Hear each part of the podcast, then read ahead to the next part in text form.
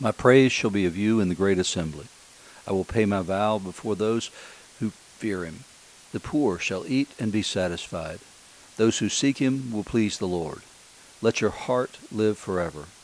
All the ends of the earth shall remember and turn to the Lord, and all the families of the nations shall worship before you. For the kingdom is the Lord's, and he rules over the nations. All the prosperous of the earth shall eat and worship. All those who go down to the dust shall bow before him, even he who cannot keep himself alive. A posterity shall serve him. It will be recounted of the Lord to the next generation. They will come and declare his righteousness to a people who will be born, that he has done this. Those are verses 24 to 30 of Psalm 22, which is the psalm appointed for today, Sunday, May the 3rd, 2021. You're listening to Faith Seeking Understanding, and I'm your host, John Green. Thank you for being with me today. I'm sorry I'm a little bit late. We've had a busy week, to say the least. Our son, Will, that I've spoken about, had a traumatic brain injury about six weeks ago now. And we have been since then at the hospital most of our time. Uh, there's not been much else to account for what we've done and, and how we've had to live for the last several weeks because we've had to go and, and be there twice a day every day. And then Tuesday of this week, we moved him from Asheville, North Carolina, where we live, to Chattanooga, Tennessee, where I grew up. And the reason we did that is because there's a uh, good rehab place here in Chattanooga. And so we've been here this week and uh, for the last what five days or whatever it is, and it's been kind of a busy time. We've had some time to relax, some time to walk around and uh, just enjoy being out again because it's been it feels like forever since we've been actually outside much. So we we've had a good time here, and we, we're staying at my brother's house, and my um, my mother lives about two miles away or three miles away, something like that. So it's been kind of nice to be around this week and be around family. I mean, I love my family, and so it's just been a really good time to be together and to to see Will begin to improve dramatically. Um, and so we're excited about that. There's a lot of good things going on, and I'm just glad to be part of something God's doing. You know, it, it's truly been an exciting thing to, to watch this and to see other people come on board and pray for us and, and lift us up. And it makes an enormous difference. And it's the way, one of the ways, chief ways, in fact, that we love one another has to do with, with praying for one another. And that's the point of John's um, epistle that we're looking at today. And, and that's uh, 1 John 4 7 to 21. He says, Dear friends, let us love one another, for love comes from God. Everyone who loves has been born of God and knows God. Whoever does not love does not know God because God is love. And then he goes on from there to say it's the duty of a Christian. But it's not just duty. He doesn't he doesn't use the word duty. Um, but but it's not just the duty of a Christian. It should be like reflective of who we are. It should be our character, uh, because it's God's character, and so our character should be formed exactly the way that His is formed, and so we we are geared to sort of, sort of uh, engineered to love one another. And do we how do we do with that? How do we do with those that, that are closest to us? Do we love them well? And then how do we expand the circle to include those who are not you know near or whatever it, it, so it's it can be those who who um, not only who are our friends and our family but it can be all those who are brothers and sisters in Christ Jesus and we owe them a duty of love and so then we need to also do what Jesus did, which was to love the world. And that's how uh, John gets at this, is to say this is how God showed his love among us. So listen up because, you know, this is the way we should be loving as well. He sent his one and only Son into the world that we might live through him. And then he's very clear about how this all begins. Hey, you're not loving God first. This is no virtue of your own. This is something you do in response to God's love. This is love, not that we love God, but that He loved us and sent His Son as an atoning sacrifice for our sins. And since God loved us, we ought to love one another. You know, there's only really, Jesus sums up the commands in two different things, which is love the Lord your God with all your heart, soul, strength, and mind, and then love your neighbor as yourself. And so those two things are linked to one another because we are created in the image of God. So we're loving God and loving God's image. Those are the two basic commands that we've been given, and then we've been given stewardship over the earth. And so we're responsible for all of those things, and sometimes the way that we carry out that stewardship over the earth has a lot to say about how we love one another. Are we hoarding things or are we sharing things? How does how does our stewardship of what we've personally been given look? And then how does it look the way that we hold others accountable for the stewardships that they have been given? It matters in the body of Christ, but it matters on a broader scale as well. Because if we have scarce resources on the planet, then we need to consider always the needs of others along with the, the desires that we might have. And so the way that we love one another, John says, has to do if you have more of the world's goods than somebody else who has actually need of something like a cloak, for instance, then then we're to provide that for those people. And so the church has been involved in those kinds of um, activities since its beginning. And in fact, some of the most important work the church has ever done as far as um, spreading the love of God and the Word of God has been to be there when people are in need and to provide for that need as best as we are able to do so, whether it's individually or as a church. But it's the way that Rodney Stark, who's a historian of religions at Baylor University, said that the church primarily grew during the times of the plagues or even uh, the invasion and, and sacking of Rome is, is that people that Christians didn't consider their lives and saving their lives the most important thing. They considered others the most important thing. And so in, in providing for and caring for others, the church grew because God showed that this is a different group of people because everybody else fled and the Christians remained. And it should be the hallmark of the church today is that we love one another and that we love the world in the name of Christ and for him. And John says this is real simple stuff. This is how we know we live in him and he in us and he's given us of his spirit. And we've seen and testified the Father has sent his son to be the savior of the world. This is he makes this really simple. If anyone acknowledges that Jesus is the son of God, God lives in them and they in God. And so we know and rely on the love God has for us. God is love. Whoever l- lives in love lives in God and God in them. This is how love is made complete among us, so we will have confidence on the day of judgment. In this world, we're like Jesus. There's no fear in love, but perfect love drives out fear because fear has to do with punishment the one who fears is not made perfect in love. And what John's argument there is, is, is that, that if you're still fearing judgment, if you're not confident in your salvation, then you're not complete in Jesus. Because if you don't believe the work on the cross was sufficient and it was finished, not just for Jesus, but for you and for all sinners, then you're going to have doubt you're not going to have accepted the fullness of God's love because the fullness of His love says, says Jesus is enough. It says that He is perfect, that His sacrifice was absolutely perfect without any blemish at all. No sin could be found in Him. And He loves you so much that He did all the work necessary to attain your salvation and to give you eternal life. Your, quote, work is simply to believe in that, and that belief itself is prompted by the Holy Spirit. So the fact that you can acknowledge Jesus as the Son of God and the Savior of the world means that, that the Spirit lives in you because you wouldn't be able to acknowledge that otherwise. Now, the other side of it is, is that, that what we need to do is not just have the Spirit living in us, we need to enable and, and, and allow the Spirit to live through us. So in us and through us are two different things, and and one of those, the barrier, is us. Whether that's our own failure to con, to uh, confess our sins and to repent of our sins, or whether it's just some stubbornness, and whether we, we have preferences and we don't want to be thought of as different or strange or whatever, out of step with, you know, um, that if that's your problem, then look at Peter's life and, and, and watch and listen to Peter deny Jesus three times the night of his trial. It, it's that's who you are. Actually, I mean that's the sin that you're in if you're afraid to allow the Spirit to live through you because it'll make you different.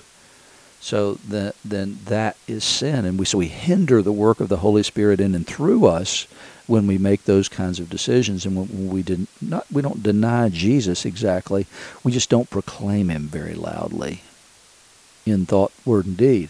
Um, and so it, it's important if we are to have no fear then it's important to acknowledge the finished work of Jesus on the cross as sufficient for my salvation and that in love he did that for me And I can't, under any circumstances, do it for myself. I can't add a single thing to the work that he has done. All I can get, do is continue the work that he did on the cross by laying down my life for others. And it's, it's imperative and the call on us that has to do with love. And so if we acknowledge and accept the fullness of his love, that literally everything that could be done was done for me, then that should change me. It should give me confidence when I come before the throne because I'm not relying on my own righteousness or my own goodness. I'm relying on Jesus' righteousness. And I'm relying on Jesus' love when I do that. And he just John's just very clear. We love because he first loved us. Whoever claims to love God yet hates a brother or sister is a liar. For whoever does not love their brother or sister whom they have seen cannot love God whom they have not seen. And he has given us this command anyone who loves God must also love their brother and sister. And and so to the extent that we carry any kind of unforgiveness for our brothers and sisters, you know, if, if we make sure that we sit on the opposite side of the room from them when we come to church on Sunday, then we're bringing our sin into the assembly and we are making that assembly impure and less than it ought to be because we're carrying unforgiveness towards brothers and sisters in Christ. And it's important for us, and it's important for the body to function properly, it, that we love one another, that we lay down our grievances against one another. We, it doesn't mean that, that we allow somebody to sin against us over and over and over. No, we confront the sin but we confront the sin with the same attitude that Christ confronted the sin, which is the, the willingness and the desire to forgive sin.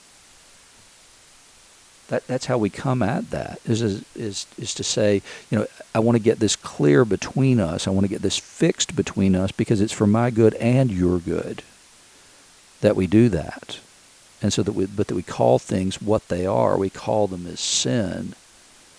And, and we deal with them honestly and openly and, and with the attitude that my goal here in confronting this sin is to not make you feel guilty, but it's so that I might be able to forgive you and you might be able to see this and avoid this in the future. So when we do that, then we're we're fixing not only the present relationship, we are also setting barriers, not barriers, we're setting boundaries for relationships, which are important. And those boundaries include you can't just sin against me over and over and over. It's not an excuse to say that's just how Brian is. That that's not the way that it works in the church. No, we can if if Brian is a wrong way and we all acknowledge it by saying that's just how Brian is, then then we have a problem because we're tolerating something that that should not be tolerated we're allowing Brian to be something less than he is intended to be, and we're allowing Brian to believe that he doesn't have sin when we all know that he does, because we just said, well, that's just how Brian is. So we, we've got to be clear about how we love one another. We, we, we don't, that doesn't mean we let people walk all over us and sin against us it means that, that we lay down our right for revenge or whatever against them, and, and we come to them with an attitude that says, the goal here is to forgive you and to get this clean between us. And, and Jesus tells in the gospel lesson, which is John 15, 1 to 8, Jesus uses this metaphor of, being, of him being the vine and us being the branches. And, and it's clear that, that apart from him, we can bear no fruit at all. And one of the things in Anglicanism that people don't like is to say that there are no good works apart from Christ. There's no good work that I have done apart from Him. In other words, if I come to Him, if I have done wonderful things in the eyes of the world, and then I come to Him at 40, having done all these great things and present those things before Him um, as wonderful things, then then His attitude towards that was it wasn't done for the glory of God, and therefore it's not actually good because good means things were done exactly as they should have been done and as they were intended to be done. And they were intended to give glory to the lord. And the fact that they didn't means that, that, that they're tainted by sin and people don't like that. But what jesus says is apart from me you can do nothing. So what he's but what he's saying to Christians is very simple. I'm the true vine, my father's the gardener. He cuts off every branch in me that bears no fruit while every branch that does bear fruit he prunes so that it may be more fruitful. You're already clean because of the word I've spoken to you. Remain in me, as I also remain in you. No branch can bear fruit by itself. It must remain in the vine. Neither can you bear fruit unless you remain in me. I'm the vine, you're the branches. If you remain in me and I in you, you'll bear much fruit. Apart from me, you can do nothing. And if you think about that metaphor as, as the, that I am the vine and you're the branches, then all the nourishment for the branches comes from the vine, which comes from the root. So the vine is established in the root and then provides nourishment to all the branches so that they might bear fruit. And so Jesus is giving us this example for us to understand what it means and how important it is for us to remain in Him because you would know and I would know that if I break off a branch of a vine, that um, a grapevine, for instance, if I, and then just set it aside apart from that vine, then nothing will come from that. All you can do with that is throw it into the fire.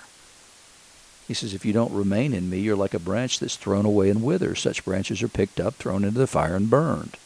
If you remain in me, and my words remain in you, ask whatever you wish, and it will be done for you. This is to my Father's glory that you bear much fruit, showing yourselves to be my disciples. And so we're called into this other sort of deeper relationship where, where we believe so deeply in Him, we believe so deeply in the Word of God that we live in Him, that our life is hidden with Christ in God, literally, is what Paul says, right? So is that who we are? It, or are we living such a life that, that the Lord is, is you know, semi-glorified, but, but we, you know, we've got time for Him. Um, but, you know, we, we keep everything in its proper place and in its proper um, perspective and Jesus says you're not supposed to do that. you're supposed to keep it. Uh, the Father is number one. And that's what Jesus did, is, is that he came here to do one thing, which is to glorify the Father. And in the glorification of the Father through his life, then he too would be glorified. And so in our lives, is he being glorified? Do we love Jesus as much as he loved us? That, that our goal, it becomes the same as his goal, which is to glorify the Father if we do that, if we're lifting all of that up, then we participate in the life of the Trinity. And so if we, we allow the Holy Spirit to live through us freely and to take us and do with us whatever he would care to do, then then we'll understand and know that love, and that's that perfect love that casts out fear. Because we're living the pleasure of the Father, because we're doing his will and we're following him wherever he happens to lead us to go. And, and the question is, are we prepared and are we willing to go where he leads us and where he sends us? And, and, you know, I confess that there's not every moment of my life I'm not happy to do that because there are times when it's inconvenient to do that. And there are times when it's just hard, frankly, to go up to people and begin to speak with them about things that, that are uncomfortable. And so it's one of the things that I really didn't care for very much about pastoring a church was that I knew that as a shepherd I had to deal with sin. I had to deal with sin in my own life and had to confess it to people that I was supposed to be leading spiritually. If I'd sinned against them, then I had to confess that sin to them. And then the other thing is is to get other people to confess their sins against one another. And to also explain to those who had been sinned against that you don't have the right to carry that and bear that against them. You need for yourself and for them to get rid of that. But, so we've got to deal with it. And we've got to deal with it openly and honestly, and it's never easy to do that. But there's there there are times when it when God asks us to do something that we can't see the end of, and we can't see why that would be an important thing, and and so sometimes we balk at doing what God wants us to do simply because we just don't see the purpose and the point in it. You could probably look at Philip in Acts 8, 26 to 40, which is our lesson for today, we, you probably look at Philip and, and say, you know, this guy has done everything God asked of him, right? I mean, he stepped up and, and, and got called into being a deacon. This is Philip the deacon, not Philip the um, apostle, by the way. And so um, in Acts 6, just a couple of chapters before that, remember they've got a problem in the new church. In those days when the number of disciples was increasing, the Hellenistic Jews among them, the ones who had, had converted, let's say, uh, complained against the Hebraic Jews because their widows, the Hellenistic Jews, were being overlooked in the daily distribution of food. In other words, there was a preference among people in the distribution of this food. So the twelve, the disciples, um, gathered all the disciples together and said, It would not be right for us to neglect the ministry of the Word of God in order to wait on tables. brothers and sisters, choose seven men from among you who are known to be full of the Spirit and wisdom. We'll turn this responsibility over to them. And we'll give our intention to prayer and the ministry of the word. So they bring forward these seven people. And so, seven people, including Philip, who is uh, the subject of our Acts reading today, is one of those guys, right? So, what's his job? His job is to serve tables, right? So that the apostles can devote themselves to the uh, Word of God. And so there's a uh, there's this other class or other set of sort of leaders in the early church, and, the, and their job is to make sure that everybody gets you know their fair share of the stuff. Because remember, the church all was putting things into the hands of the apostles and saying, "I don't own this anymore. Here, you take it and have it." and do whatever you think is best with it. And so what they've done is they've they've now found seven other people to come and take charge of those things. They've given them stewardship over that. And Philip's one of those guys. And so the the issue is is that the first two people that we see as evangelists are actually a couple of guys whose job it was to serve tables. We've got Stephen and Philip because Stephen comes and, and, and is doing work and doing evangelism, and so they, they come, the people come against him and end up stoning him, but in the process, he preaches a message to them of redemption in Jesus. And so Stephen is stoned, and then after that, there's a persecution that breaks out in Jerusalem. Because remember, the disciples have been told to go to Jerusalem, Jerusalem, Judea, Samaria, and to the ends of the earth. So that they've been taught to go out in sort of concentric waves from Jerusalem.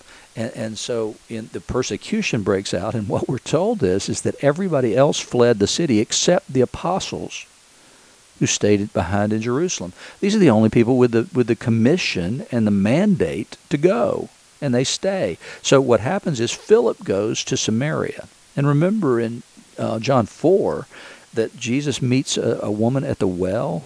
Yeah, well, that's Samaria, and, and they don't like the Samarian Samaritans. The Jews don't like the people from Samaria. The the Samaritans don't like the Jews either. And the reason is is because they feel like they've kept Judaism pure and undefiled. And, and they were never intended to worship in Jerusalem. They have the books of the Torah and the books of Moses, the first five books, and that's all they have. And that's all they needed. And so they stayed where they were. They stayed in the mountain that God had originally said, and so they considered themselves to be the true Israel.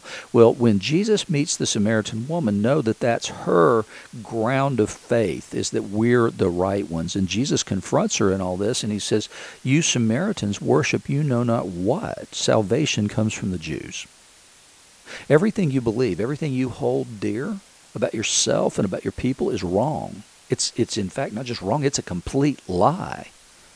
And so Jesus has already done work there because he, he converted. Well, that woman began to believe that he was the Messiah, and then the other people in the village said likewise. We no longer believe because of your testimony. Um, now we believe because we've seen, which is exactly the point of sending Jesus into the world. Was it so people could see and they could believe? And so when Philip gets chased out of Jerusalem by this persecution, what does he do? Well, he goes to Samaria.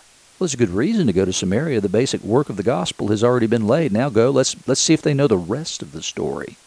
And so Philip goes to Samaria, and a, a great harvest is had there in Samaria, so much so that he doesn't know exactly what to do. And so essentially he does what, what any priest in the Anglican world would do today. Hey, I've got a bunch of people here prepared for you. I need somebody out to come out and confirm them.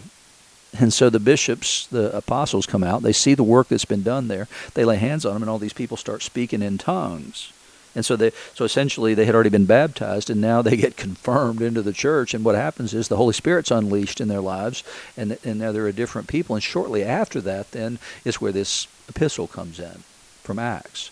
Now an angel of the Lord said to Philip, Go south on to the road, the desert road that goes down from Jerusalem to Gaza. So he started out, and on his way met an Ethiopian eunuch, an important official in charge of all the treasury of Kandake, or Candace, which means Queen of the Ethiopians. This man was had gone to Jerusalem to worship, and on his way home was sitting in his chariot reading the book of Isaiah the prophet.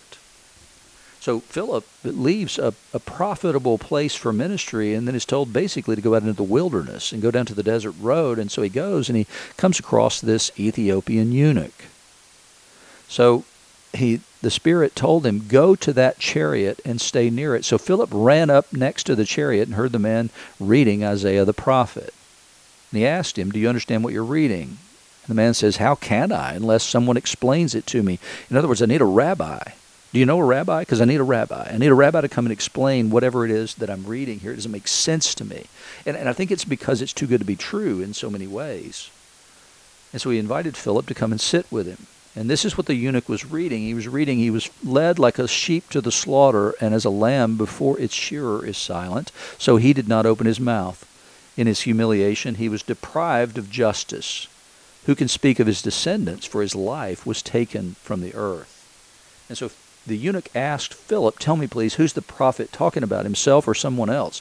Did you hear that whole thing? Who can speak of his descendants? For his life was taken from the earth. And this eunuch could relate to that person.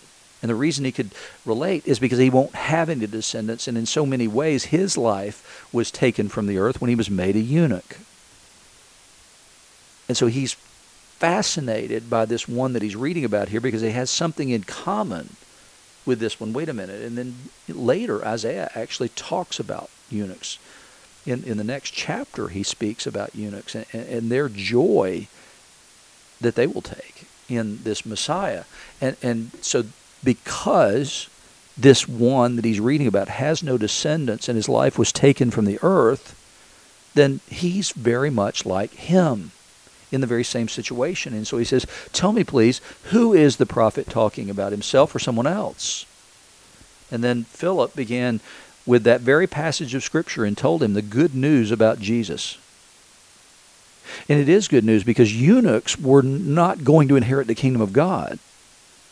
And so it, this gives him hope on a very personal level. Not only am, do, can I inherit the kingdom of God, I can also identify deeply with the one who allows me to inherit it. And so there's this deep connection with, with the one who has no descendants, whose life has been taken from the earth. And so he loves Jesus because he has something in common with Jesus. He sees something there that salvation extends even to those who are otherwise unable to enter the kingdom of God. And so Jesus seems to have made a way for that to happen because he was not fruitful and multiply in the sense of having descendants. And so this man says, This is the kind of Messiah that I need. And so Philip explains the good news about Jesus and that, that he is the Savior for all the world. It doesn't matter what your situation in the world is, he came to redeem that. He came to give you hope, he came to give you life. And so as they traveled along the road, they came to some water, and the eunuch said, Look, there's water. What can stand in the way of my being baptized? So here they are in a desert place, and they find water necessary for baptism. It sounds something a little bit like the Exodus, right? They're going out of a place and going into the wilderness, and there's a need of water. And that need of water in this particular case is not for drinking, it's for baptism. It's to meet the deeper need of this man's life. And so here in the wilderness, in the desert, they find water. And that water is for his baptism. And so he, the eunuch, gives orders to stop the chariot. And then both Philip and the eunuch went down into the water, and Philip baptized him.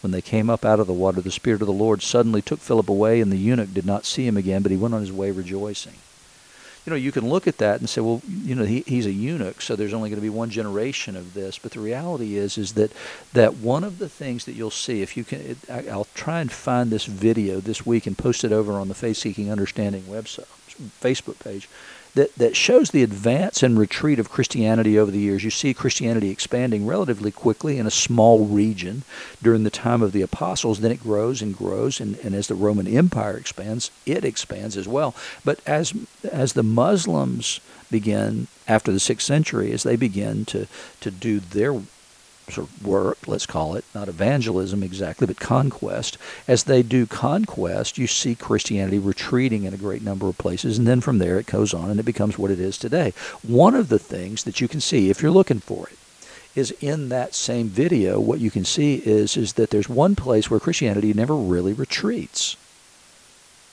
Ethiopia.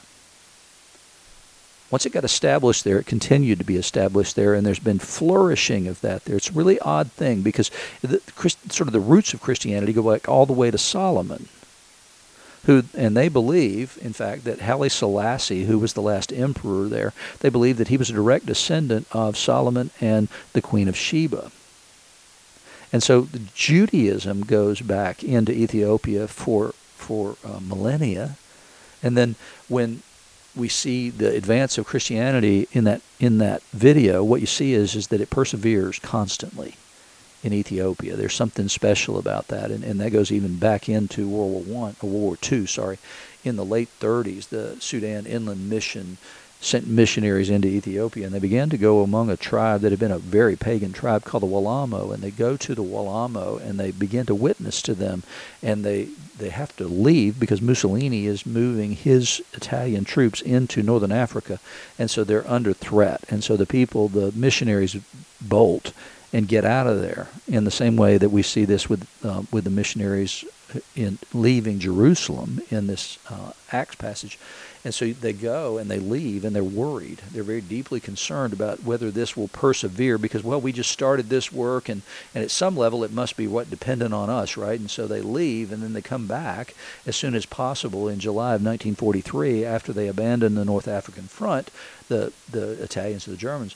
And it says, despite severe persecution by the Italian soldiers, the Christian community had grown from 48 members to 18,000 during that same time. That indigenous movement became explosive.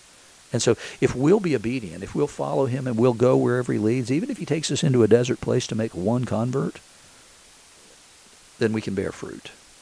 We can bear fruit because we're doing God's work, God's way, in God's place, and in God's time. And that's all any of us can do. The only question is, are we willing? Will we go? When he wants somebody to go to a people or a place, when he wants you to speak the gospel to somebody that, that you might not otherwise even ever encounter in your whole life. Are you willing to do that? Because we don't know what will bear fruit. Even if it's one, Philip never probably had any earthly idea what happened in Ethiopia. Had no idea that Christianity would persevere there for millennia because he was obedient to God and preached the gospel to one man in the desert. You've been listening to Faith Seeking Understanding, and I'm John Green, and I'm your host. Thank you for being with me today. I appreciate that, and I will see you soon.